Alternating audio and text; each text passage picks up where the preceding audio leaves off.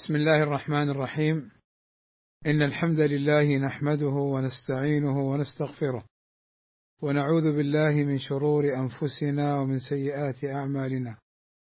من يهده الله فلا مضل له ومن يضلل فلا هادي له. وأشهد أن لا إله إلا الله وحده لا شريك له. وأشهد أن محمدا عبده ورسوله. يا أيها الذين آمنوا اتقوا الله حق تقاته ولا تموتن إلا وأنتم مسلمون. يا أيها الناس اتقوا ربكم الذي خلقكم من نفس واحدة وخلق منها زوجها وبث منهما رجالا كثيرا ونساء واتقوا الله الذي تساءلون به والأرحام. إن الله كان عليكم رقيبا. يا أيها الذين آمنوا اتقوا الله وقولوا قولا سديدا. يصلح لكم أعمالكم ويغفر لكم ذنوبكم ومن يطع الله ورسوله فقد فاز فوزا عظيما. ألا وإن أصدق الكلام كلام الله وخير الهدى هدى محمد وشر الأمور محدثاتها وكل محدثة بدعة وكل بدعة ضلالة وكل ضلالة في النار. أما بعد فمرحبا بكم أيها الإخوة الكرام والأخوات الكريمات في هذا اللقاء الذي هو بعنوان إنما المؤمنون إخوة. وهذا العنوان مأخوذ من قول المولى سبحانه وتعالى في سورة الحجرات إنما المؤمنون إخوة فأصلحوا بين أخويكم واتقوا الله لعلكم ترحمون. فبعد أن ذكر الله عز وجل أنه لو اقتتل طائفتان من المؤمنين أننا نصلح بينهما وأنه إذا بغت إحداهما ظلمت إحداهما الأخرى أننا نقاتل التي تبغي حتى تفيء إلى أمر الله أي حتى ترجع إلى حكم الله من العدل فإن فاءت فإن رجعت فأصلحوا بينهما بالعدل وأقسطوا. إن الله يحب المقسطين. ومعلوم أن قضية الاقتتال والإصلاح بين الفئتين أن هذا من شأن ولي الأمر. ولكن عموم قوله تعالى إنما المؤمنون إخوة بعد ذكر اختلاف المؤمنين والنزاع بينهما وأننا نصلح بينهما. لماذا نصلح بينهما؟ لأن جميع المؤمنين إخوة والأخوة قد تكون بالنسب أو الرضاع أو لقاسم مشترك بين اثنين فأكثر وقد تكون الأخوة دينية. وأخوة الدين كما هو معلوم ومقرر أقوى من أخوة النسب. يقول الشيخ ابن عثيمين رحمه الله تعالى الأخوة الإيمانية كما في قوله تعالى إنما المؤمنون إخوة وأخوة في النسب كقوله تعالى وإن كانوا إخوة رجالا ونساء فللذكر مثل حظ الأنثيين. انتهى. فاذا الأخوة رابطة إيمانية. الأخوة الدينية رابطة إيمانية بين المسلمين جميعا. يقول الله عز وجل كما في الآية السابقة إنما المؤمنون إخوة. قال ابن كثير رحمه الله تعالى أي الجميع أي المؤمنون أي الجميع إخوة في الدين. وقال السعدي رحمه الله تعالى في قوله تعالى إنما المؤمنون إخوة. قال هذا عقد عقده الله بين المؤمنين أنه إذا وجد من أي شخص كان في مشرق الأرض ومغربها الإيمان بالله وملائكته وكتبه ورسله واليوم الآخر فإنه أخ للمؤمنين أخوة توجب أن يحب له المؤمنون ما يحبون لأنفسهم ويكرهون له ما يكرهون لأنفسهم. انتهى. وقال أيضا السعدي رحمه الله تعالى قوله إنما المؤمنون إخوة أي بالتناصر على الحق والتعاون عليه والتآلف بين المسلمين وعدم التقاطع. فهذا الأمر شامل لأصول الدين وفروعه فكلها داخلة في العقود التي أمر الله بالقيام بها. انتهى. ويقول الشيخ العلامة بن عثيمين رحمه الله تعالى قوله تعالى إنما المؤمنون إخوة هذا كالتعليل لقوله فأصلحوا بينهما. يعني إنما أوجب الله علينا الإصلاح بين الطائفتين المقتتلتين لأن المؤمنين إخوة. الطائفتان المقتتلتان هما أخوان ونحن أيضا إخوة لهم حتى مع القتال. وقوله فأصلحوا بين أخويكم يقول العلامة العثيمين رحمه الله كما أنك تصلح بين أخويك الأشقاء من النسب فأصلح بين أخويك في الإيمان. واتقوا الله لعلكم ترحمون. يعني اتقوا الله تعالى بأن تفعلوا ما أمركم به وتتركوا ما نهاكم عنه لأنكم إذا قمتم بهذا فقد اتخذتم وقاية من عذاب الله وهذه هي التقوى. وقوله لعلكم ترحمون أي ليرحمكم الله عز وجل إذا اتقيتموه. انتهى.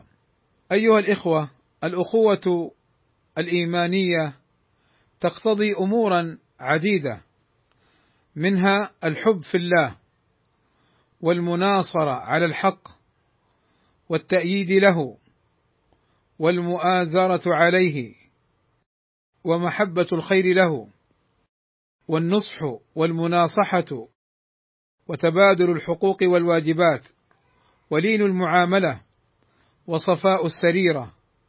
يقول السعدي رحمه الله تعالى على المؤمنين أن يكونوا متحابين متصافين غير متباغضين ولا متعادين.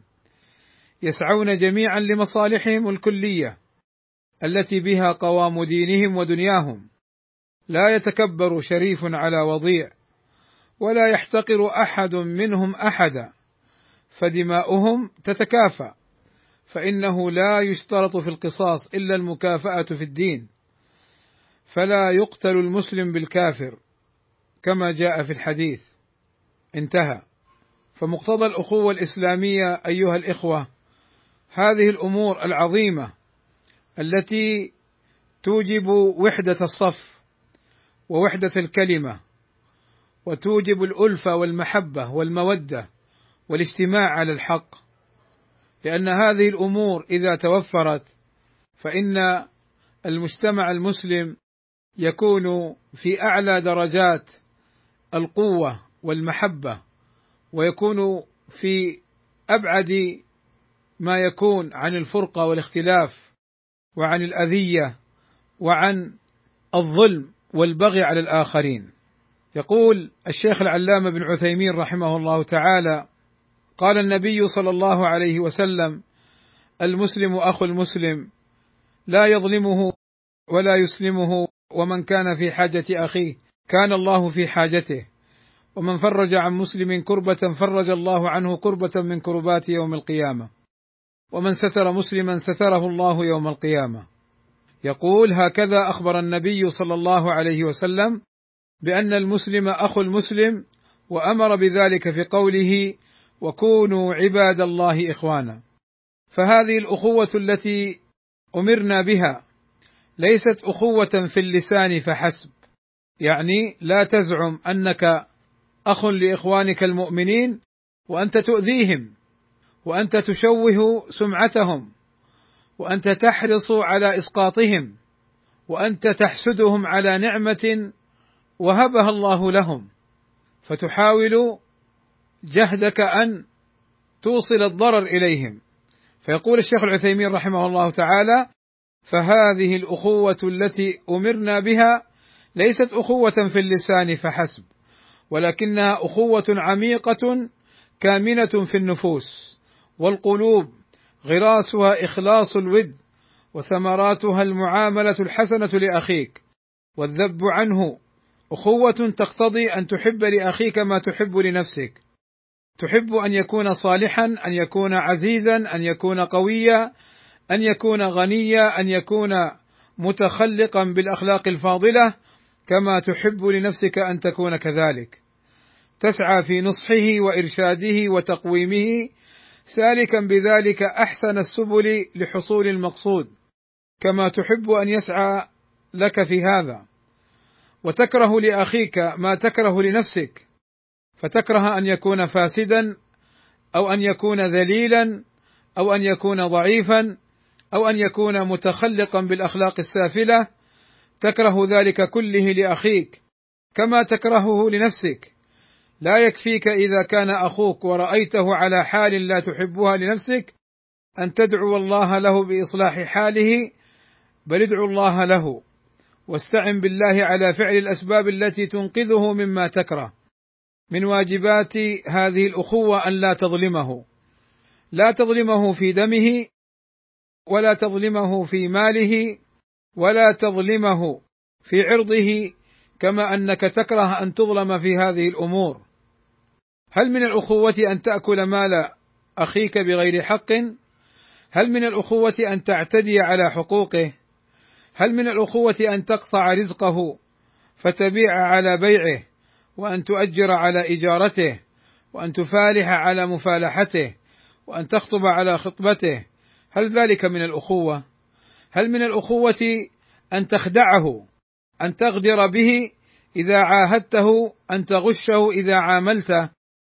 هل من الأخوة أن تتتبع عوراته فتعلنها وتنظر إلى حسناته بعين الأعشى فتسترها؟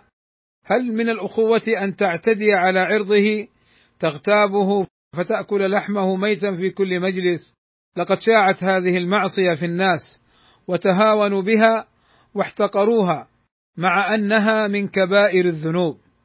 سئل النبي صلى الله عليه وسلم عن الغيبة فقال هي ذكرك أخاك بما يكره. فقيل يا رسول الله أرأيت إن كان في أخي ما أقول؟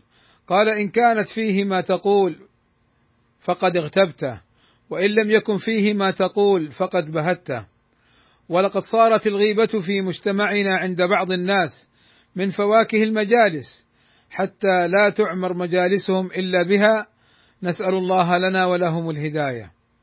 فالحديث يقول فيه الرسول صلى الله عليه وسلم ومن كان في حاجة أخيه كان الله في حاجته. ما أعظم هذا من ثواب نقد عاجل يكون لأخيك الحاجة فتقوم بها وتعينه عليها فيقوم الله بحاجتك ويعينك عليها فحقيق بمن آمن بهذا وكلنا نؤمن به إن شاء الله. حقيق أن يكون في حاجات إخوانه دائما يغيث الملهوف وينصر المظلوم ويعين العاجز ويصلح بين المتخاصمين ويؤلف بين المتعاديين ويقضي حاجة من لا يستطيع قضاءها. فيطعم الجائع ويكسو العاري ويسقي الظمآن ويدل الأعمى على الطريق ومن كان في حاجة أخيه قليلة كانت أو كثيرة كان الله في حاجته والجزاء من جنس العمل. ومن كان الله في حاجته فلا بد أن تقضى حاجته وتيسر أموره. يقول النبي صلى الله عليه وسلم المسلم اخو المسلم لا يظلمه ولا يسلمه ومن كان في حاجة أخيه كان الله في حاجته. ومن فرج عن مسلم كربة من كرب الدنيا فرج الله عنه كربة من كربات يوم القيامة. ومن ستر مسلما ستره الله يوم القيامة. انتهى. وهذا الكلام بطوله لشيخنا العلامة العثيمين رحمه الله تعالى. وهو كلام دقيق جليل. فيه فوائد كثيرة. من تأملها وتأمل حال أولئك الذين يترصدون بإخوانهم الأذى والذين يسعون بإخوانهم ويوقعون عليهم الظلم والذين يشوهون صورة إخوانهم ويفسدون بين الإخوة ويفسدون بين المشايخ ويفسدون بين الطلاب والمشايخ. والله لرأيت أن كلام هذا الإمام ينطبق على كثير منهم فهي كبيرة من كبائر الذنوب ومعصية تؤدي إلى فساد ذات البين. وأما الأخوة الأخوة الإيمانية فتقتضي خلاف ذلك كله من الرحمة والمحبة والألفة والإخاء وإرادة الخير للآخرين والسعي لذلك. أيها الإخوة إن من مقتضى الأخوة الإصلاح بين الإخوة إن حصلت فرقة واختلاف. يقول السعدي في قوله تعالى وإن طائفتان من المؤمنين اقتتلوا فأصلحوا بينهما. فإن بغت إحداهما على الأخرى فقاتلوا التي تبغي حتى تفيء إلى أمر الله. فإن فاءت فأصلحوا بينهما بالعدل وأقسطوا. إن الله يحب المقسطين. إنما المؤمنون إخوة. فأصلحوا بين أخويكم واتقوا الله لعلكم ترحمون. يقول السعدي رحمه الله هذا متضمن لنهي المؤمنين عن أن يبغي بعضهم على بعض ويقاتل بعضهم بعضا. وأنه إذا اقتتل الطائفتان من المؤمنين فإن على غيرهم من المؤمنين يعني من ولاة الأمر أن يتلافوا هذا الشر الكبير بالإصلاح بينهم والتوسط بذلك على أكمل وجه يقع به الصلح ويسلك الطريق الموصلة إلى ذلك. فإن صلحتا فبها ونعمت وإن بغت إحداهما على الأخرى فقاتلوا التي تبغي حتى تفيء إلى أمر الله. أي ترجع إلى ما حد الله ورسوله صلى الله عليه وسلم من فعل الخير وترك الشر الذي من أعظمه الاقتتال. إلى أن قال ولقد أمر الله ورسوله صلى الله عليه وسلم بالقيام بحقوق المؤمنين بعضهم لبعض وبما به يحصل التآلف والتوادد والتواصل بينهم كل هذا تأييد لحقوق بعضهم على بعض. فمن ذلك إذا وقع الاقتتال بينهم الموجب لتفرق القلوب وتباغضها وتدابرها فليصلح المؤمنون بين إخوانهم وليسعوا فيما به يزول شنآنهم. ثم أمر بالتقوى عموما ورتب على القيام بحقوق المؤمنين وبتقوى الله الرحمة فقال لعلكم ترحمون. وإذا حصلت الرحمة حصل خير الدنيا والآخرة. ودل ذلك على أن عدم القيام بحقوق المؤمنين من أعظم حواجب الرحمة وفي هاتين الآيتين من الفوائد غير ما تقدم أن الاقتتال بين المؤمنين مناف للأخوة الإيمانية ولهذا كان من أكبر الكبائر وأن الإيمان والأخوة الإيمانية لا تزول مع وجود القتال كغيره من الذنوب الكبار. يعني رحمه الله أن الأخوة الإيمانية لا تزول بمجرد الاختلاف بين الإخوة. كما نرى للأسف بعض الناس إذا اختلف مع أخيه لا أقول في الدين ولكن اختلف مع أخيه في أمور دنيوية وفي أمور يعني لا تبلغ ولا تصل إلى مرحلة التهاجر في الله تجده يقيم الدنيا عليه ويحاربه ويظلمه ويؤذيه. فهنا حصل بينهم اقتتال والله سماهم المؤمنين ووصفهم بأنهم إخوة. فيقول الشيخ السعدي رحمه الله لا تزول أي الأخوة مع وجود القتال كغيره من الذنوب الكبار التي دون الشرك وعلى ذلك مذهب أهل السنة والجماعة وعلى وجوب الإصلاح بين المؤمنين بالعدل وعلى وجوب قتال البغاة. وهذا كما سبق مرارا وتكرارا أنه متعلق بولاة الأمر حتى يرجعوا إلى أمر الله وعلى أنهم لو رجعوا لغير أمر الله بأن رجعوا على وجه لا يجوز الإقرار عليه والتزامه أنه لا يجوز ذلك وأن أموالهم معصومة لأن الله أباح دماءهم وقت استمرارهم على بغيهم خاصة دون أموالهم. انتهى. كذلك يقول الله عز وجل أيها الإخوة واذكروا نعمة الله عليكم إذ كنتم أعداء فألف بين قلوبكم فأصبحتم بنعمته إخوانا وكنتم على شفا حفرة من النار فأنقذكم منها. قال ابن كثير رحمه الله تعالى هذا السياق في شأن الأوس والخزرج فإنه كانت بينهم حروب كثيرة في الجاهلية وعداوة شديدة وضغائن وإحن طال بسببها قتالهم والوقائع بينهم فلما جاء الله بالإسلام فدخل فيه من دخل منهم صاروا إخوانا متحابين بجلال الله متواصلين في ذات الله متعاونين على البر والتقوى. انتهى. وقال السعدي رحمه الله تعالى في تفسير هذه الآية قال في هذه الآية وهي قوله تعالى واذكروا نعمة الله عليكم إذ كنتم أعداء فألف بين قلوبكم فأصبحتم بنعمته إخوانا. يقول في هذه الآية ما يدل أن الله يحب من عباده أن يذكروا نعمته بقلوبهم وألسنتهم ليزدادوا شكرا له ومحبة وليزيدهم من فضله وإحسانه وأن من أعظم ما يذكر من نعمه نعمة الهداية إلى الإسلام واتباع الرسول صلى الله عليه وسلم واجتماع كلمة المسلمين وعدم تفرقها. انتهى. ويقول الشيخ العلامة العثيمين رحمه الله تعالى يجب على الإنسان إذا علم أن بين اثنين عداوة وبغضاء وشحناء وتباعدا أن يحاول الإصلاح بينهما. انتهى. تأملوا أن يحاول الإصلاح بين الإخوة إذا كانت بينهما عداوة أو بغضاء بأن يزيل فتيل النزاع وأن يصلح بينهما ولو استعمل في ذلك الكذب في الإصلاح بين الناس كما جاءت بذلك السنة. وقارنوها بحال من يفرح بوجود شيء من الفرقة بين الإخوة أو بين المشايخ فيسعى بين الطرفين بالإفساد وإشعال الفرقة والفتنة بينهما حتى تكبر ويبتلى بتلك الفتنة المجتمع المسلم وتعظم المصيبة ويفرح أهل البدع والأهواء ويفرح أعداء الدين بهذا الشقاق والخلاف ويقول انظروا إلى هؤلاء الذين يزعمون أنهم على السنة وأنهم أصحاب منهج سلفي سليم. انظروا إلى تفرقهم انظروا إلى طعن بعضهم في بعض انظروا انظروا. نعم هكذا يقولون.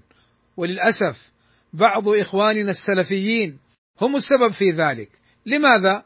لأنهم لم يلتزموا بشرع الله لم يطبقوا ما أمر الله به عز وجل من الإصلاح ومن تحقيق معنى الأخوة ومن عدم الفرقة ومن اجتماع الكلمة.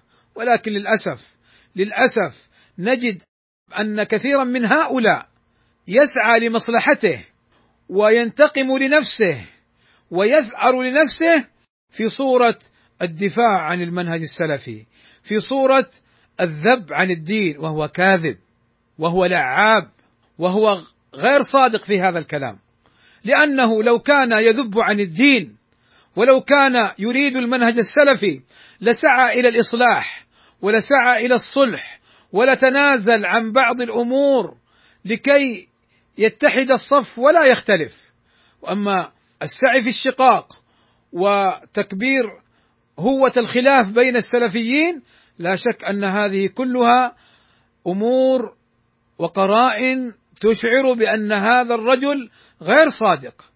والله كم رأينا من مشايخنا جزاهم الله خيرا أنهم في يأتيهم الرجل أو الشخص يقول يا شيخ الأمر كذا وكذا وكذا فيقول لهم اصبروا اصبروا اتركوا هذه الأمور اجتماعكم على الخير خير من تفرقكم. احتسبوا الأجر عند الله. لا تثأروا لأنفسكم. اصبروا وهكذا. أما بعض الناس نسأل الله السلامة والعافية. يجند الشباب ويجند السلفيين ويخوض بهم معارك خاسرة ويخوض بهم حروب. لا تثمر شيئا. لا تثمر شيئا من الخير. إنما تثمر الفساد والقطيعة والشحناء والبغضاء. هل المنهج السلفي يدعو لمثل هذا الشيء؟ هل المنهج السلفي يسعى لتحقيق هذا الفساد؟ أعوذ بالله. ولكن أسأل الله عز وجل أن يصلح أحوالنا جميعا وأن يهدينا إلى الصراط المستقيم. وأكرر وأذكر لا أعني بكلامي هذا طائفة من السلفيين لأنه للأسف بعض الناس يقول المراد به فلان. وجماعته. لا أنا أريد بهذا نفسي وأريد بهذا أنت وأنت وأنت والجميع. أن نتقي الله في المنهج السلفي أن نتقي الله في إخواننا أن نتقي الله في الفساد والشر العظيم الذي يقع بين السلفيين من التهاجر والتقاطع والسباب والشتم وإعلان ذلك على الملأ في وسائل التواصل في الفيسبوك والتليجرام والواتساب وتويتر وغير ذلك. اتقوا الله في هذا. تأملوا قول النبي صلى الله عليه وسلم في عدم قتل المنافقين الكافرين ولو قتلهم لجاز له. قال لا حتى لا يتحدث الناس أن محمدا يقتل أصحابه. وهؤلاء أبرد ما عليهم أن ينشروا الفتن وأسهل ما عليهم أن ينشروا فضائحهم وأحلى ما عندهم أن يجعلوا كل من في المجتمع يطلع على هذه الأمور وأن يفضح أخاه فعل كذا. طيب قد يكون أخوك قد وقع في معصية قد يكون أخوك قد وقع في زلة استرها عليه. لا تفضحه اصبر عليه. أخوك هذا هل ترضى لأخيك من النسب أن يفضح؟ وأنت تعلم في أخيك من النسب لا أقول عشرات مئات الفضائح وأنت تسترها. وتجملها وأخي طيب لا لا هذا الكلام غير صحيح وأنت تعرف أنه صحيح. فلماذا لم تفضح أخاك من النسب؟ ولماذا تفضح أخاك السلفي؟ فأخوة الدين أقوى من أخوة النسب. ولذلك يا إخوان مصيبة والله. بعض هذه الأمور التي نراها لا تتوافق مع الأخوة الإيمانية لا تتوافق مع مقتضياتها. لا تتوافق مع ما أمرنا الله به ورسوله صلى الله عليه وسلم. انظروا إلى ما يقوله العلامة العثيمين رحمه الله تعالى. يقول الرابطة الدينية الرابطة يعني تربطنا جميعا بحبل واحد. الرابطة الدينية التي قال الله سبحانه وتعالى فيها إنما المؤمنون إخوة هذه تدخل جميع المؤمنين. ولو كان من غير العرب وتخرج من ليس بمؤمن ولو كان عربيا. انتهى. فهذه رابطة الإيمان. أيها الإخوة نعود قليلا إلى بعض الأحاديث الواردة في الأخوة. يقول النبي صلى الله عليه وسلم المسلم اخو المسلم لا يظلمه ولا يسلمه. ويقول صلى الله عليه وسلم والله في عون العبد ما كان العبد في عون أخيه. ويقول صلى الله عليه وسلم إذا دعا المسلم لأخيه بظهر الغيب يعني دعا له بالخير. إذا دعا المسلم لأخيه بظهر الغيب قال الملك آمين ولك بمثله. طيب لو دعا له عليه بالشر كما نسمع أحيانا من بعض الناس أنه يدعو على إخوانه بشر بغير وجه حق وإنما حسدا وبغضاء وعداوة دنيوية لا دينية. فإذا دعوت عليه فإن الملك يؤمن ويقول ولك بمثله. ويقول صلى الله عليه وسلم مثل المؤمنين في توادهم وتراحمهم وتواصلهم كمثل الجسد الواحد. إذا اشتكى منه عضو تداعى له سائر الجسد بالحمى والسهر. النبي صلى الله عليه وسلم يمثل المؤمنين فيما بينهم من محبة في الله وتراحم يرحم بعضهم بعضا وتواصل مثل الجسد. مثل جسد الإنسان إذا تألم منه عضو أصبع أو يد أو قدم أو رأس تألم له سائر الجسد فلا ينام وقد يصاب بارتفاع الحرارة أو غير ذلك. وللأسف نجد بعض الناس في أنهم لا يرحمون إخوانهم ويسعون لإيذائهم ولا تجد لديهم محبة وألفة ولا تجد بينهم تواصل بل يسعون إلى خلاف ذلك فتجدهم يسعون إلى التقاطع بين السلفيين فيحذرون من فلان وفلان انتبهوا يا إخواني أنا كلامي في. بين السلفيين الصادقين الواضحين الذين على الحق وليس كلامي مطلقا فقد يكون الإنسان المسلم عنده انحراف وعنده تلاعب وعنده اتباع للهوى وسلوك للبدع والمحدثات. هذا كلامي ليس معه وليس له.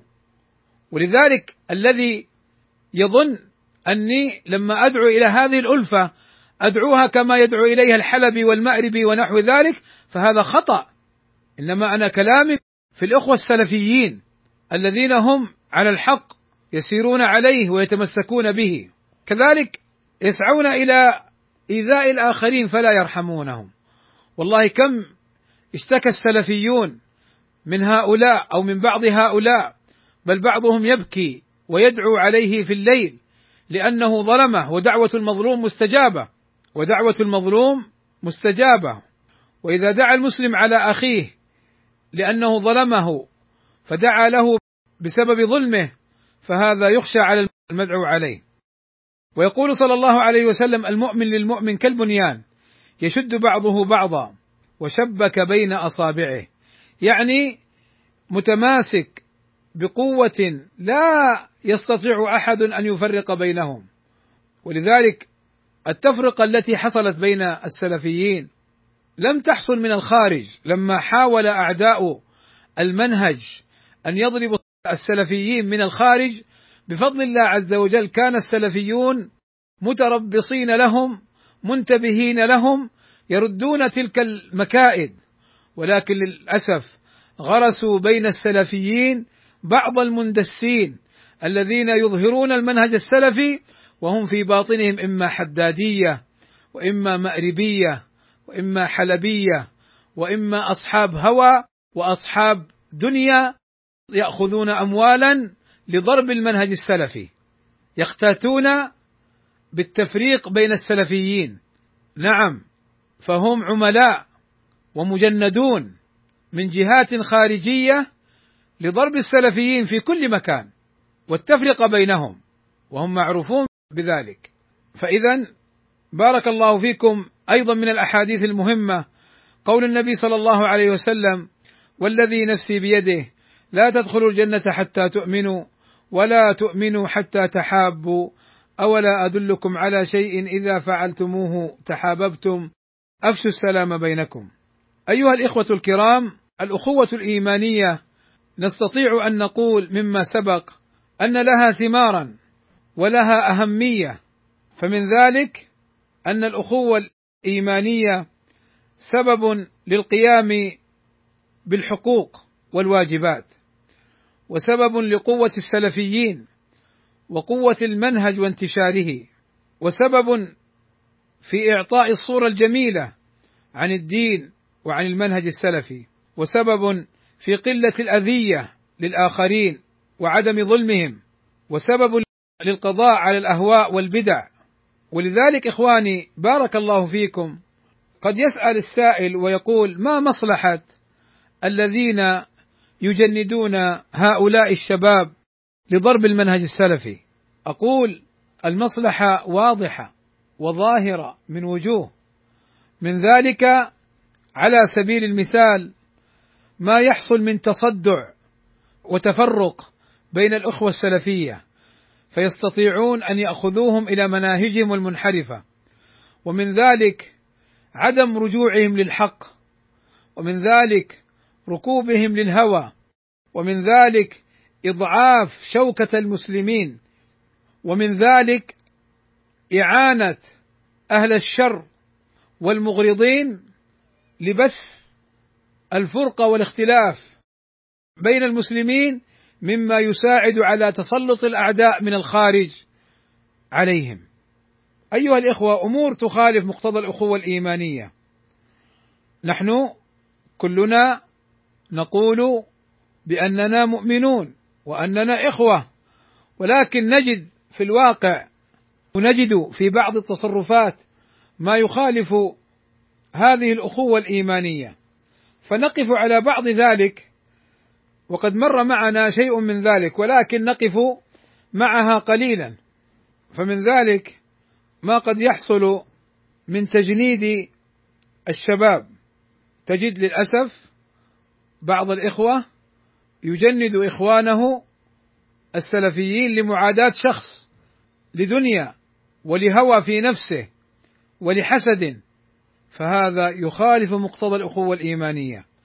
وأشد من ذلك لما يكون الذي يفعل هذا الأمر للأسف بعض المتصدرين للتدريس فإذا رأى شخصا أو اشخاصا على الحق وعلى الجادة وخشي على نفسه منهم ومن الحق الذي عندهم بدأ يحاربهم ويجند الشباب بالكذب والأباطيل وتحميل الكلام ما لا يحتمله.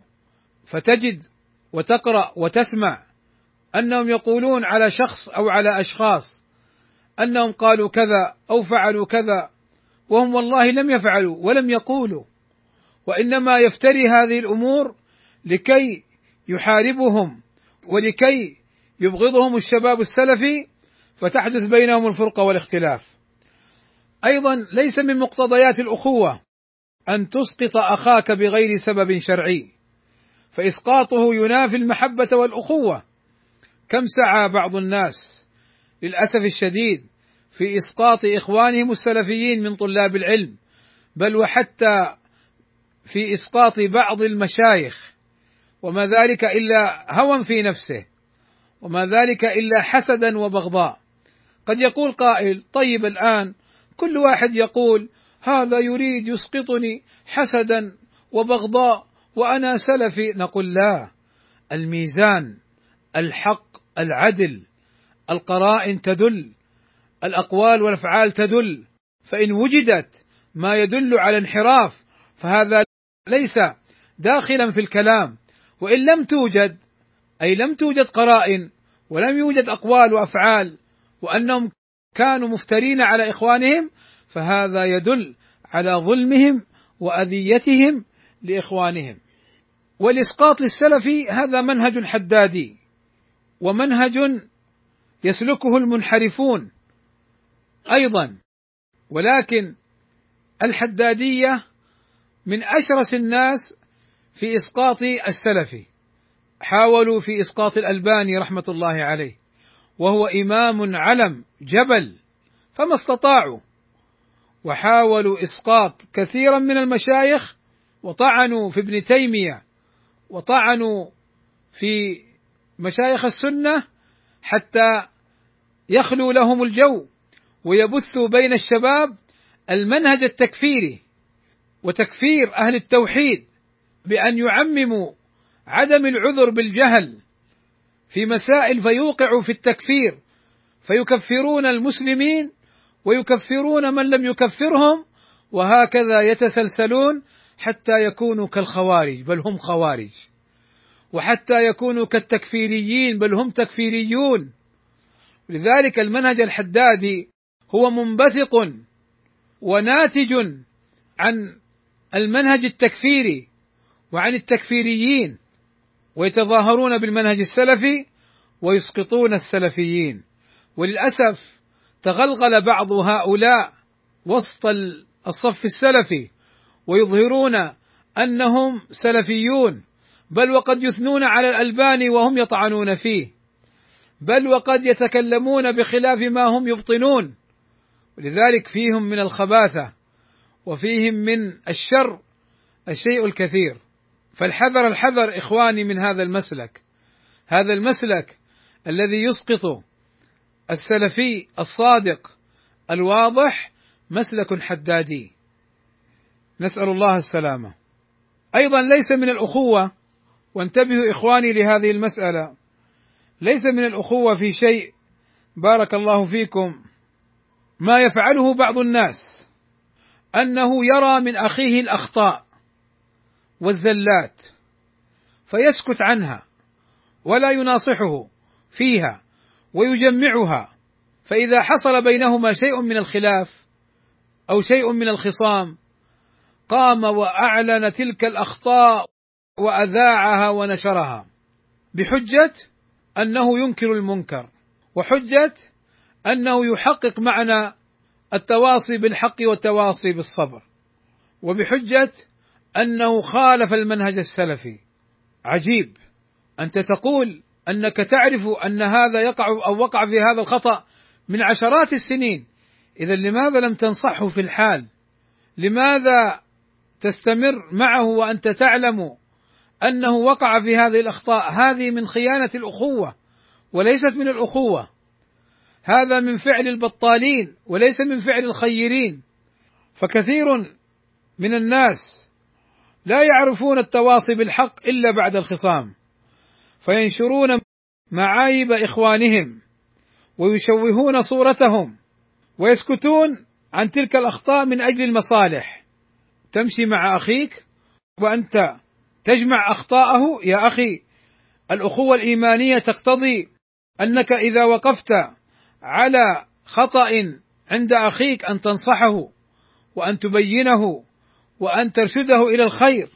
ولذلك جاء عن الألباني رحمه الله تعالى يعني حوار جميل جدا في قضية الأخوة والحب في الله حيث سئل الألباني رحمه الله تعالى الذي يحب في الله يجب أن يقول له أحبك في الله؟ فقال الألباني نعم. ولكن الحب في الله له ثمن باهظ يعني غالي. قل من يدفعه؟ أتدرون ما هو ثمن الحب في الله؟ هل أحد منكم يعرف الثمن؟ من يعرف يعطينا الجواب. فقال بعض الحضور يقول الرسول صلى الله عليه وسلم سبعة يظلهم الله في ظله يوم لا ظل إلا ظله. منهم رجلان تحابا في الله اجتمعا على ذلك وافترقا على ذلك. فقال الشيخ الألباني هذا كلام صحيح في نفسه لكن ليس جوابا للسؤال. هذا تعريف للحب في الله تقريبا وليس بتعريف كامل. أنا سؤالي ما الثمن الذي ينبغي أن يدفعه المتحابان في الله؟ أحدهما للآخر. ولا أعني الأجر الأخروي. أريد أن أقول من السؤال ما هو الدليل العملي على الحب في الله بين اثنين متحابين؟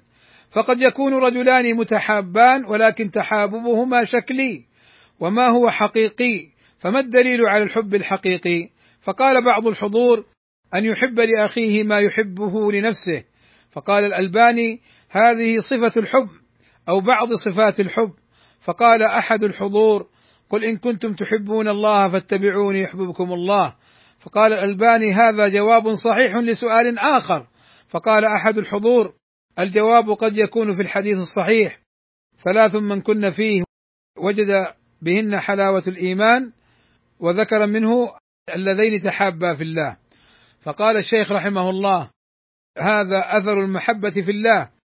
ما هو حلاوة يجدها في قلبه؟ قال أحد الحضور الجواب في قوله تعالى والعصر إن الإنسان لفي خسر. إلا الذين آمنوا وعملوا الصالحات وتواصوا بالحق وتواصوا بالصبر. فقال الشيخ الألباني أحسنت هذا هو الجواب.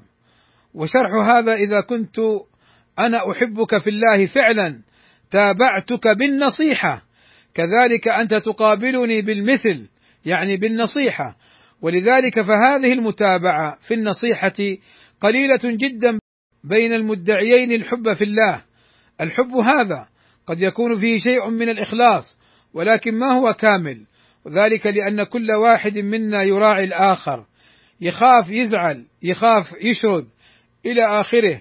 ومن هنا الحب في الله ثمنه أن يخلص كل منا للآخر.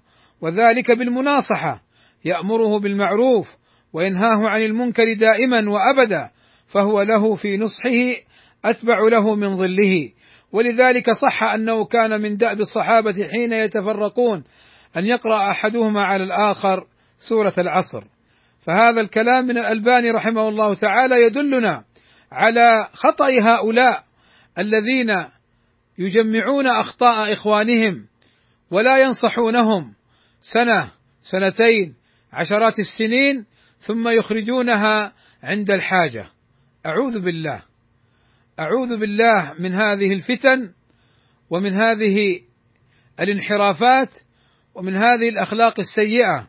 نعم ذاك لو مات وعنده أخطاء قد يكون معذورا لأنه يجهلها ولكن أنت ما عذرك عند الله أن تعلمها ولا تنصحه ولا تذكره ولا تناصحه بل تجمعها لمصلحة تخرجها في حينها. أيضا مما يخالف مقتضى الأخوة كما سبق ويدخل فيه جمع الملفات ملفات على إخوانهم وجمع الأخطاء والزلات وبعضها قد تكون افتراءات وبعضهم قد يوصي الشباب بالشهادات.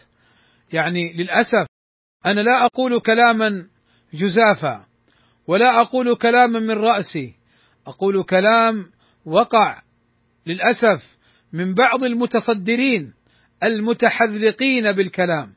كان يأمر بعض طلابه أن يحضروا عند بعض المشايخ وأن يكتبوا محاضر بما يقولها ذلك الشيخ. وذلك الشيخ كان ينصحهم ويبين لهم الأخطاء والمخالفات والانحرافات نصحا لله. فيأتي هذا المتصدر المتحذلق المدعي أنه مدرس وأنه وأنه يأمر الشباب أن يكتبوا محاضر على بعض المشايخ الآخرين. ما هذا؟ هل هذا من الأخوة الإيمانية؟ هل هذا فعل إنسان عاقل رشيد؟ والله لو قيل إنه مجنون لما بعد. لو قيل إنه سفيه لما بعد. ما هذا الذي تفعله مع إخوانك؟ حقد وحسد وبغضاء وأذية. أيضا من عدم الأخوة الإيمانية أن تذهب للمشايخ وتتكلم على إخوانك وتوغي صدر الشيخ عليه. إن عندك شيء انصحه أو أطلب من الشيخ أن ينصحه. أما تذهب عند الشيخ يا شيخ فلان كذا يا شيخ فلان كذا فلان كذا فلان كذا. حتى الشيخ يكون في نفسه نوع من ال من الاستياء ومن الغضب من فلان كما يتأثر بعض المشايخ. فيتعامل مع هذا بالسوء. وقد يشد عليه في الكلام والسبب ذاك. كذلك يسعون لاستخراج الجرح من بعض المشايخ ولو بكلمات يجمعونها يجمعونها. وأيضا ومن أقبح الأمور التي رأيناها للأسف عند هؤلاء وأنا أقولها وأصرح. غالب هؤلاء بفضل الله عز وجل لا يعرفون المنهج السلفي. غالب هؤلاء الذين يفعلون هذه الأمور نعلمهم أنهم مندسون. أو مجندون من المندسين وهم لا يعلمون. يحسنون الظن ببعض هؤلاء الكبراء ولكن كبراء في الشر وكبراء في الأذية وهم أبعد ما يكون عن الأخلاق الحسنة. حتى يستعملون التسجيلات يستعملون التسجيلات خفية يتصل ويطلب النصيحة ويتباكى ويظهر أنه يريد الحق وأنه يريد النجاة. حتى تقول في نفسك هذا سبحان الله ملاك طاهر. وإذا به جند من شياطين الإنس. وإذا به ظالم باغي. وإذا به شر يمشي على الأرض وفساد. نسأل الله السلامة في إيذائه لإخوانه السلفيين. يستعملون التسجيلات. وانظروا بارك الله فيكم. كثير من المشاكل بين السلفيين. وبين المشايخ أوغروا صدورهم بمثل هذه التسجيلات. فيسجلون ويذهبون للمشايخ ويسمعونهم. فيسمع ما قيل في مجلس والمجالس بالأمانة. نعم نحن نقول إذا كان الكلام ليس من باب رد الباطل وليس من باب النصيحة في إظهار الحق وإنما الكلام في الآخرين هكذا دون أن تنصح ذاك الرجل ودون أن تحاول في إصلاحه وكان المقصود الإيغار بين السلفيين فلا شك أن هذا خطير ويحدث الفرقه والخلاف والشقاق وقد رأينا ذلك. رأيناه في الماضي والحاضر وسنراه في المستقبل ما دام أن هؤلاء يسجلون. فسبحان الله ما هذه القلوب النتنة؟ وما هذه العقول العفنة؟ وما هذه الأخلاق الرذيلة؟ التي أبعد ما يكون عنها المنهج السلفي ولا يتصف بها السلفي الواضح الناصح. تسجل خفية لرجل استأمنك في الكلام أعوذ بالله. خيانة ودسيسة ويريد أن يفسد بين السلفيين. إياكم وفساد ذات البين فإنها الحالقة. لا أقول تحلق الشعر ولكن تحلق الدين. والله يسجلون للمشايخ خفية ويستخرجون منهم كلام في بعض المشايخ الآخرين أو بعض طلاب العلم ويذهبون للآخرين فيسمعونهم هذه التسجيلات. والله هذه عين النميمة ولا يدخل الجنة نمام. والله هذه عين فساد ذات البين وهي الحالقة للدين.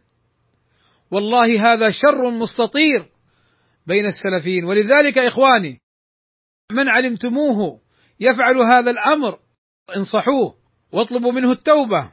فإن علمتم أنه يستمر في ذلك فأخبروا المشايخ عن حالهم لأن هؤلاء يظلمون أنفسهم ويظلمون غيرهم ويسعون في الأرض فسادا. يتجسسون ويتحسسون ويعملون كثيرا من الظن. فلا حول ولا قوة إلا بالله. من ذلك الشر المستطير. ولذلك إخواني الأخوة الإيمانية تعني الاجتماع على الحق والائتلاف وعدم الافتراق والاختلاف. يقول شيخ الإسلام ابن تيمية رحمه الله تعالى قد أمر الله تعالى المؤمنين بالاجتماع والائتلاف ونهاهم عن الافتراق والاختلاف فقال تعالى يا أيها الذين آمنوا اتقوا الله حق تقاته ولا تموتن إلا وأنتم مسلمون واعتصموا بحبل الله جميعا ولا تفرقوا. إلى قوله لعلكم تهتدون.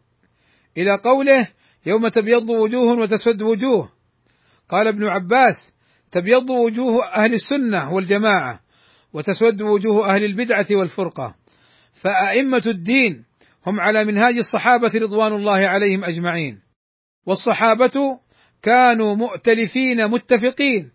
وإن تنازعوا في بعض فروع الشريعة في الطهارة أو الصلاة أو الحج أو الطلاق أو الفرائض أو غير ذلك فإجماعهم حجة قاطعة. ومن تعصب لواحد بعينه من الأئمة دون الباقين فهو بمنزلة من تعصب لواحد بعينه من الصحابة دون الباقين. كالرافضي الذي يتعصب لعلي دون الخلفاء الثلاثة وجمهور الصحابة. وكالخارجي الذي يقدح في عثمان وعلي رضي الله عنهما فهذه طرق أهل البدع والأهواء الذين ثبت بالكتاب والسنة والإجماع أنهم مذمومون خارجون عن الشريعة والمنهاج الذي بعث الله به رسوله صلى الله عليه وسلم.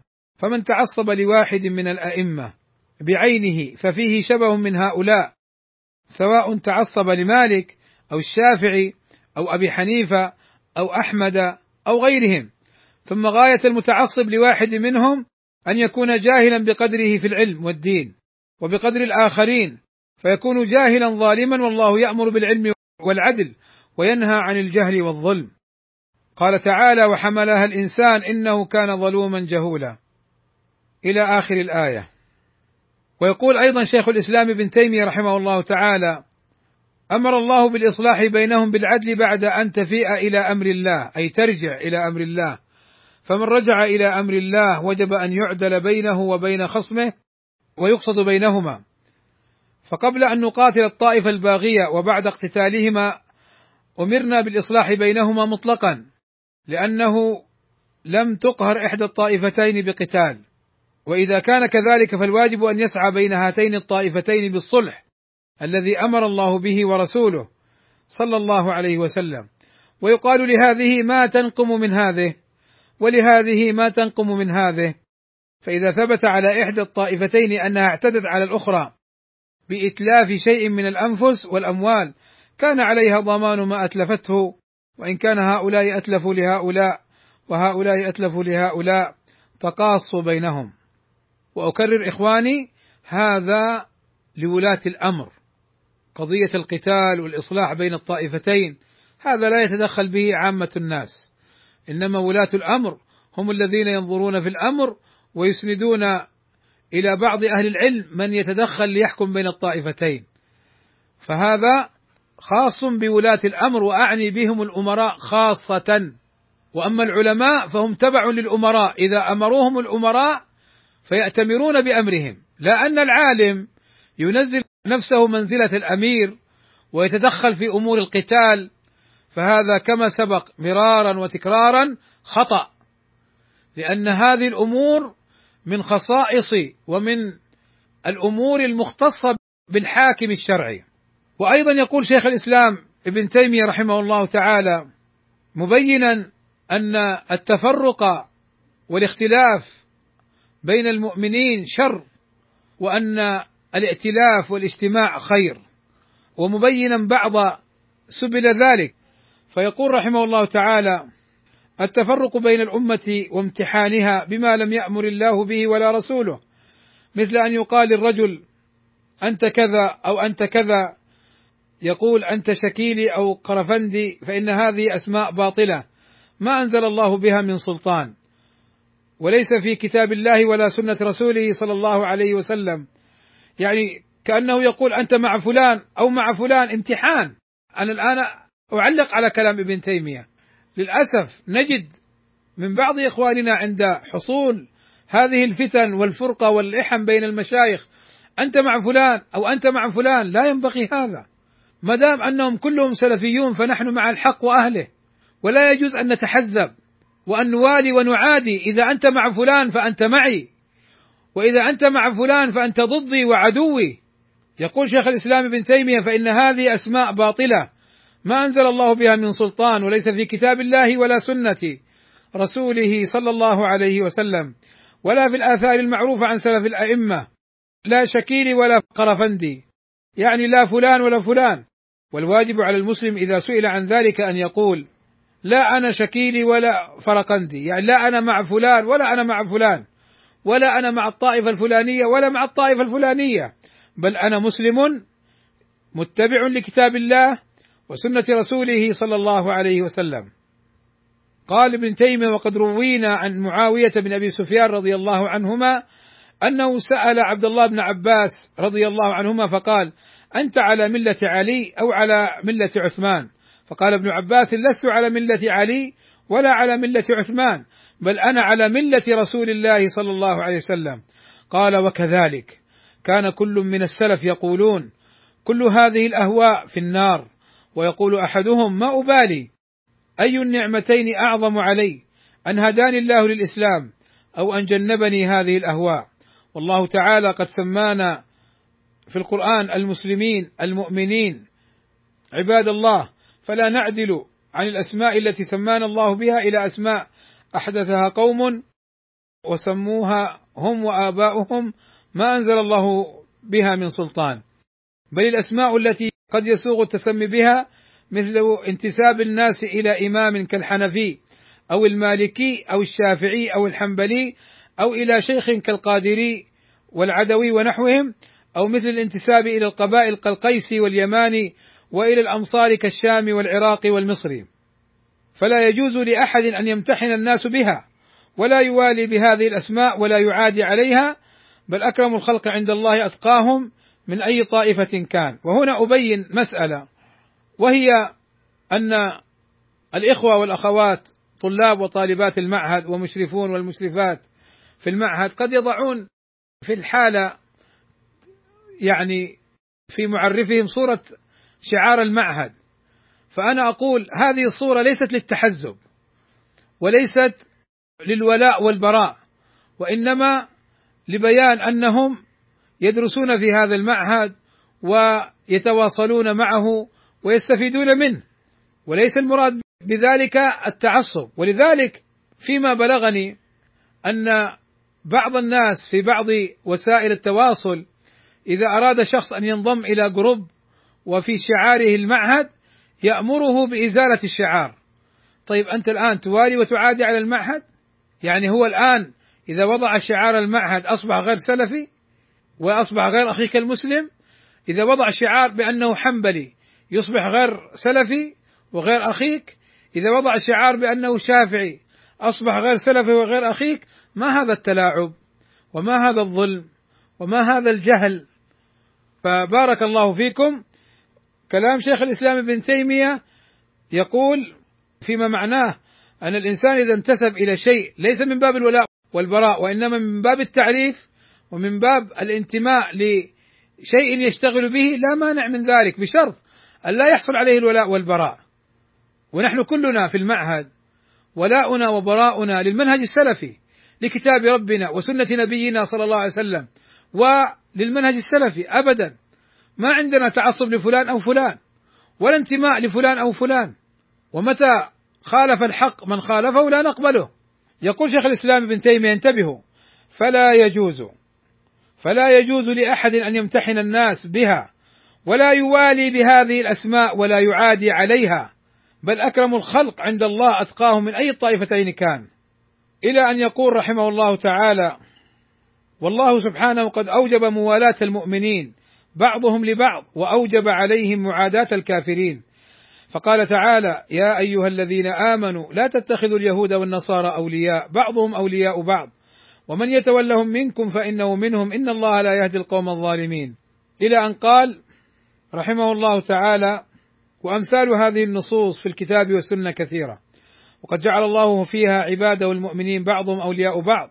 وجعلهم إخوة وجعلهم متناصرين متراحمين متعاطفين وأمرهم سبحانه بالائتلاف. ونهاهم عن الافتراق والاختلاف. فقال واعتصموا بحبل الله جميعا ولا تفرقوا. وقال إن الذين فرقوا دينهم وكانوا شيعا لست منهم في شيء إنما أمرهم إلى الله. فكيف يجوز مع هذا لأمة محمد صلى الله عليه وسلم أن تفترق وتختلف حتى يوالي الرجل طائفة ويعادي طائفة أخرى بالظن والهوى بلا برهان من الله تعالى؟ وقد برأ الله نبيه صلى الله عليه وسلم ممن كان هكذا. فهذا فعل أهل البدع كالخوارج الذين فارقوا جماعة المسلمين واستحلوا دماء من خالفهم وأما أهل السنة والجماعة فهم معتصمون بحبل الله وأقل ما في ذلك أن يفضل الرجل من يوافقه على هواه وإن كان غيره أتقى لله منه وإنما الواجب أن يقدم من قدمه الله ورسوله ويؤخر من أخره الله ورسوله ويحب ما أحبه الله ورسوله ويبغض ما أبغضه الله ورسوله وينهى عما نهى الله عنه ورسوله وأن يرضى بما رضي الله به ورسوله وأن يكون المسلمون يدا واحدة. فكيف إذا بلغ الأمر ببعض الناس إلى أن يضلل غيره ويكفره وقد يكون الصواب معه وهو الموافق للكتاب والسنة. ولو كان أخوه المسلم قد أخطأ في شيء من أمور الدين فليس كل من أخطأ يكون كافرا ولا فاسقا بل قد عفى الله لهذه الأمة عن الخطأ والنسيان. فقال سبحانه في كتابه في دعاء الرسول والمؤمنين ربنا لا تؤاخذنا إن نسينا أو أخطأنا. وثبت في الصحيح أن الله قال قد فعلت لا سيما وقد يكون من يوافقكم في أخص من الإسلام مثل أن يكون مثلكم على مذهب الشافعي. أو منتسبا إلى الشيخ الفلاني. قال ثم بعد هذا قد يخالف في شيء وربما كان الصواب معه فكيف يستحل عرضه ودمه أو ماله؟ ومع ما قد ذكر الله من حقوق المسلم والمؤمن وكيف يجوز التفريق بين الأمة بأسماء مبتدعة؟ لا أصل لها في كتاب الله ولا سنة رسوله صلى الله عليه وسلم. وهذا التفريق الذي حصل من الأمة علماؤها ومشايخها وأمرائها وكبرائها هو الذي أوجب تسلط الأعداء عليها. هذا كما ذكرت لكم سابقا أنهم يسعون للفرقة ليسلطوا الأعداء. شوفوا الربيع العربي أو بالأصح الدمار العربي الخبيث فشل بفضل الله عز وجل في المجتمعات التي فيها سلفيون يدا واحدة لأنهم أمروا بالسمع والطاعة لولاة الأمر ونهوا عن الفرقة والاختلاف ونهوا عن إسقاط ولاة الأمر فكانت الشوكة لهم. فغاض ذلك أعداء الإسلام فجندوا بعض المندسين في صفوف ووسط صفوف الصف السلفي لكي يفرقونهم. فيقول أو أوجب تسلط الأعداء عليها وذلك بتركهم العمل بطاعة الله ورسوله.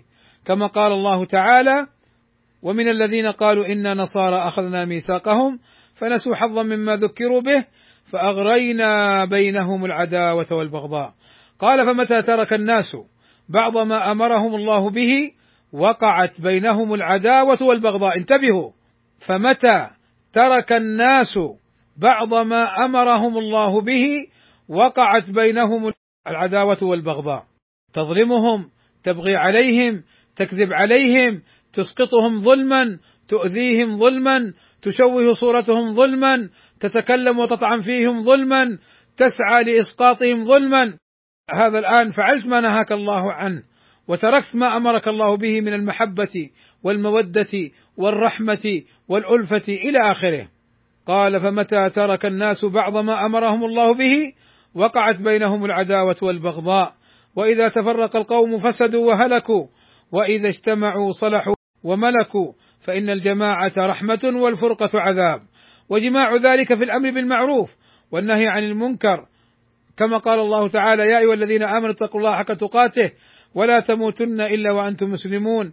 إلى قوله ولتكن منكم أمة يدعون إلى الخير ويأمرون بالمعروف وينهون عن المنكر وأولئك هم المفلحون.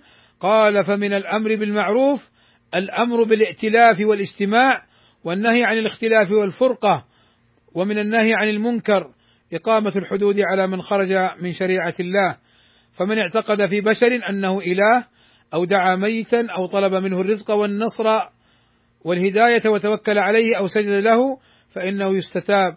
فإن تاب وإلا ضربت عنقه. أي هذا من خصائص ولي الأمر كما سبق.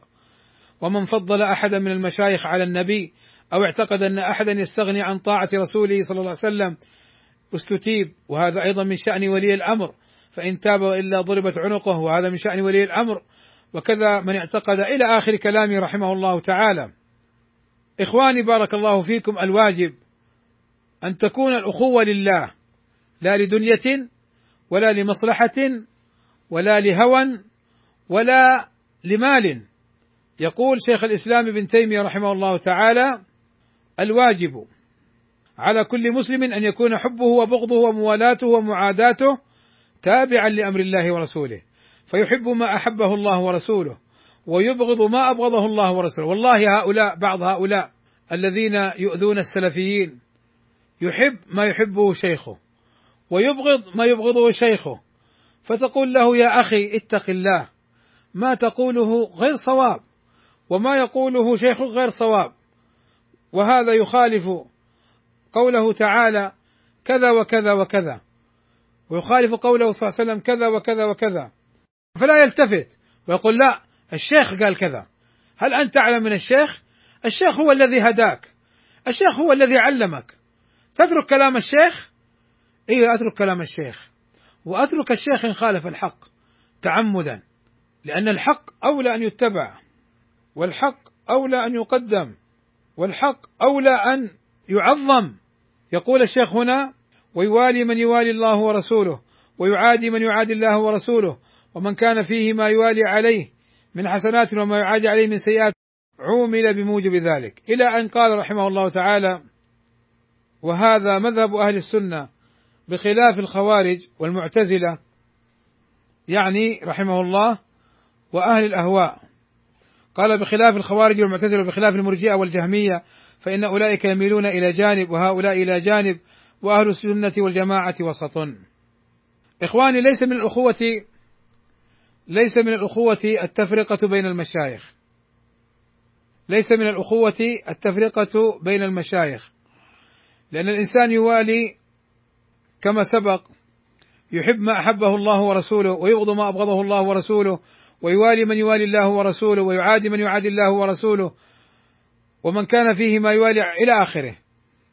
يقول شيخ الإسلام ابن تيمية الحب لغير الله كحب النصارى للمسيح وحب اليهود لموسى وحب الرافضة لعلي وحب الغلاة لشيوخهم وأئمتهم مثل من يوالي شيخا أو اماما مثل من يوالي شيخا أو اماما وينفر عن نظيره وهما متقاربان أو متساويان. في الرتبة أعيد مرة أخرى قال وحب الغلاة لشيوخهم وأئمتهم مثل من يوالي شيخا أو إماما وينفر عن نظيره وهم متقاربان أو متساويان في الرتبة فهذا من جنس أهل الكتاب الذين آمنوا ببعض الرسل وكفروا ببعض وحال الرافضة الذين يوالون بعض الصحابة ويعادون بعضهم وحال أهل العصبية من المنتسبين إلى فقه وزهد الذين يوالون بعض الشيوخ والأئمة دون بعض. وإنما المؤمن من يوالي جميع أهل الملة وإنما المؤمن من يوالي جميع أهل الإيمان. قال تعالى إنما المؤمنون إخوة. وقال صلى الله عليه وسلم المؤمن للمؤمن كالبنيان يشد بعضه بعضا وشبك بين أصابعه. قال ومما يبين الحب لله والحب لغير الله أن أبا بكر كان يحب النبي صلى الله عليه وسلم مخلصا لله وأبو طالب عمه كان يحبه وينصره لهواه لا لله.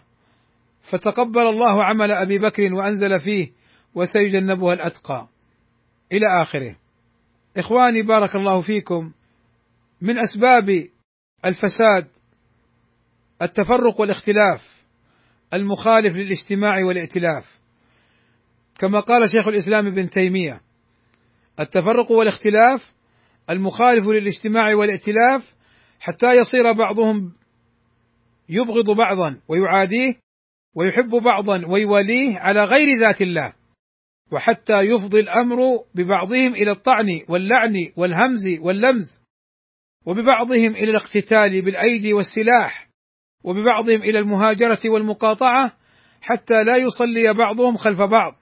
وهذا كله من أعظم الأمور التي حرمها الله ورسوله صلى الله عليه وسلم. والاجتماع والائتلاف من أعظم الأمور التي أوجبها الله ورسوله. صلى الله عليه وسلم. قال الله تعالى واعتصموا بحبل الله جميعا ولا تفرقوا إلى قوله ولا تكونوا كالذين تفرقوا واختلفوا من بعد ما جاءهم البينات وأولئك لهم عذاب عظيم. إلى أن قال وكثير من هؤلاء يصير من أهل البدعة بخروجه من السنة التي شرعها رسول الله صلى الله عليه وسلم لأمته ومن أهل الفرقة بالفرقة المخالفة للجماعة التي أمر الله بها ورسوله صلى الله عليه وسلم. قال تعالى إن الذين فرقوا دينهم وكانوا شيعا لست منهم في شيء. وقال تعالى وما اختلف فيه إلا الذين أوتوه من بعد ما جاءتهم البينات. إلى أن قال رحمه الله تعالى وهذا الأصل العظيم وهو الاعتصام بحبل الله جميعا وأن لا يتفرق هو من أعظم أصول الإسلام.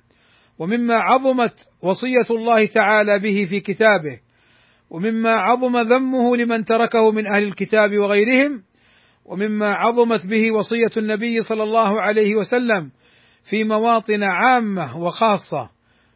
مثل قوله عليكم بالجماعة فإن يد الله مع الجماعة.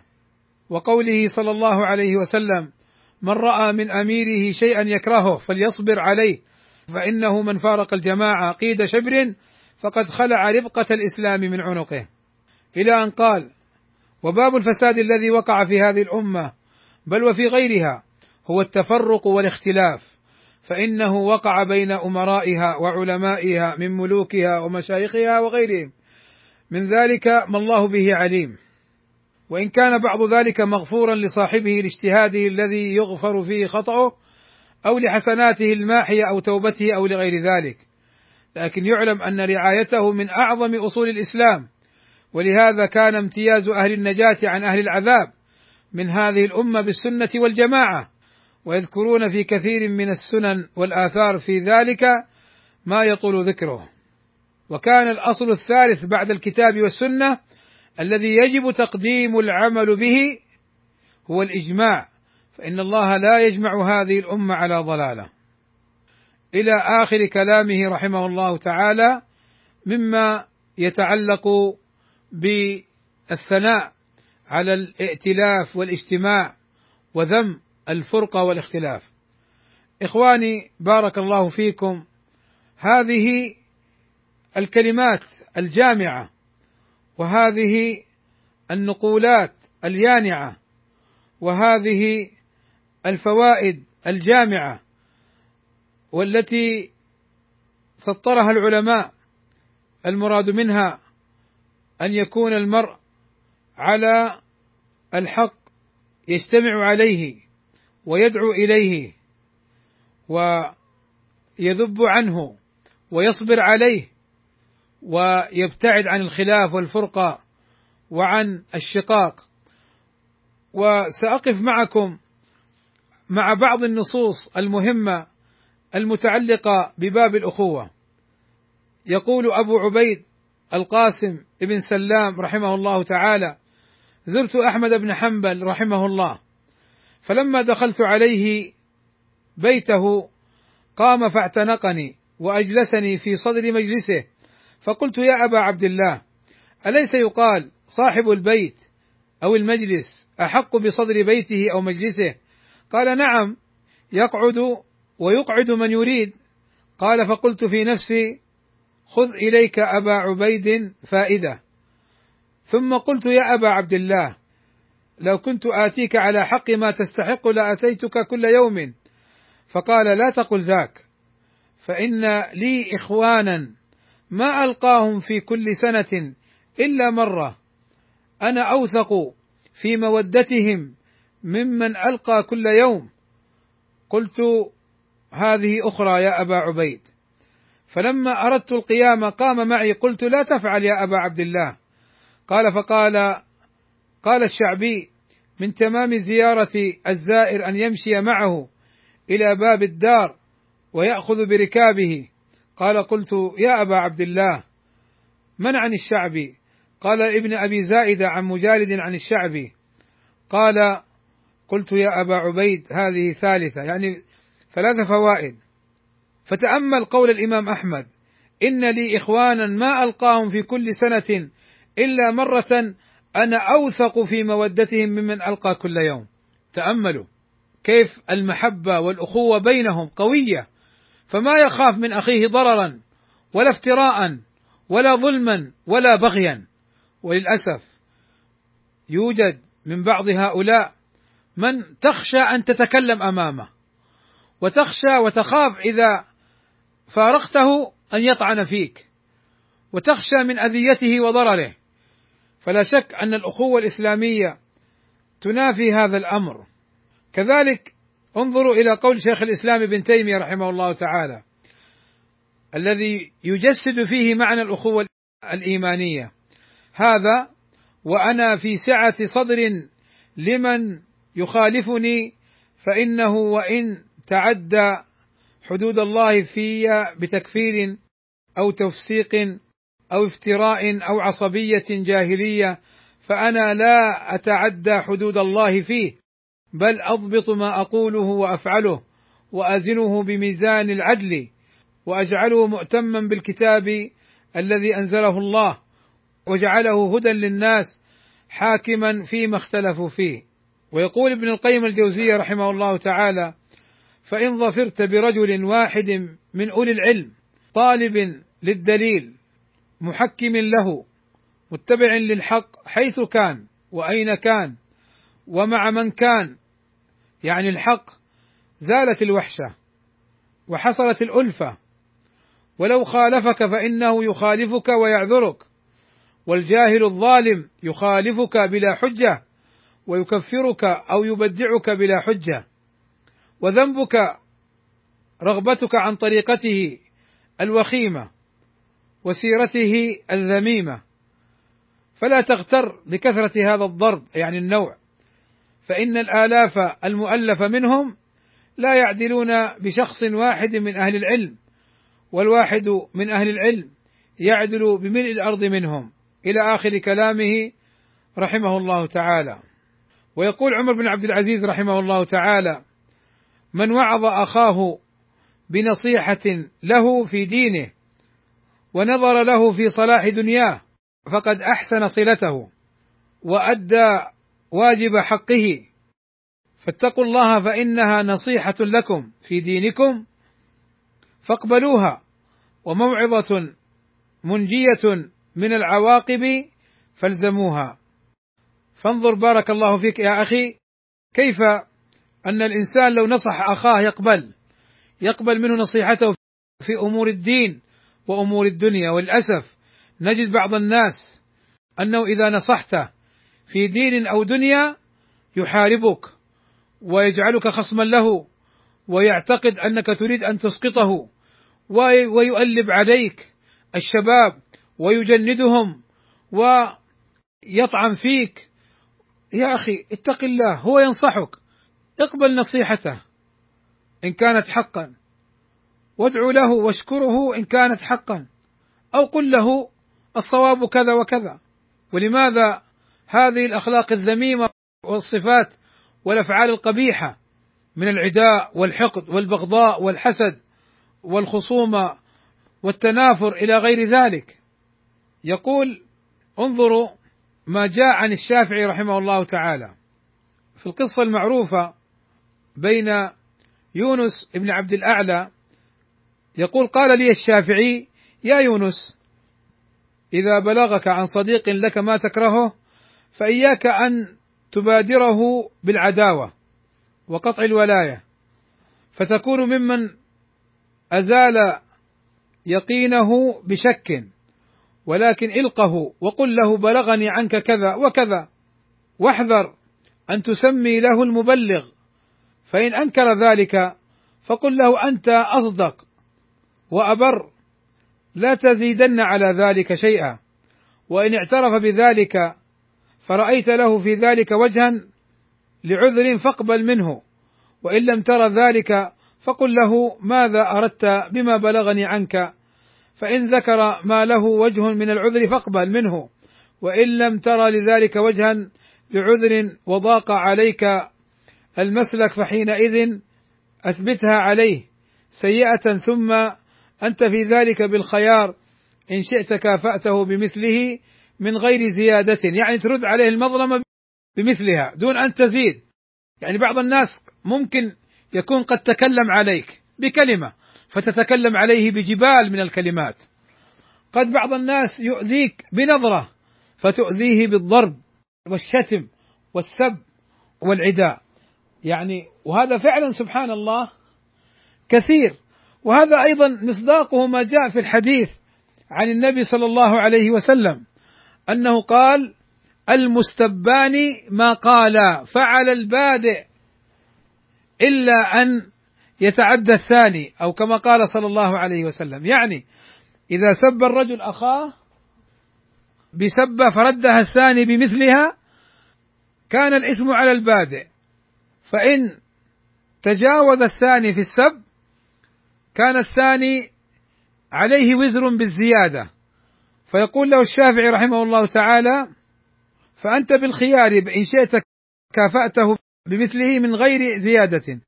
قال وإن شئت عفوت عنه والعفو أقرب للتقوى وأبلغ في الكرم.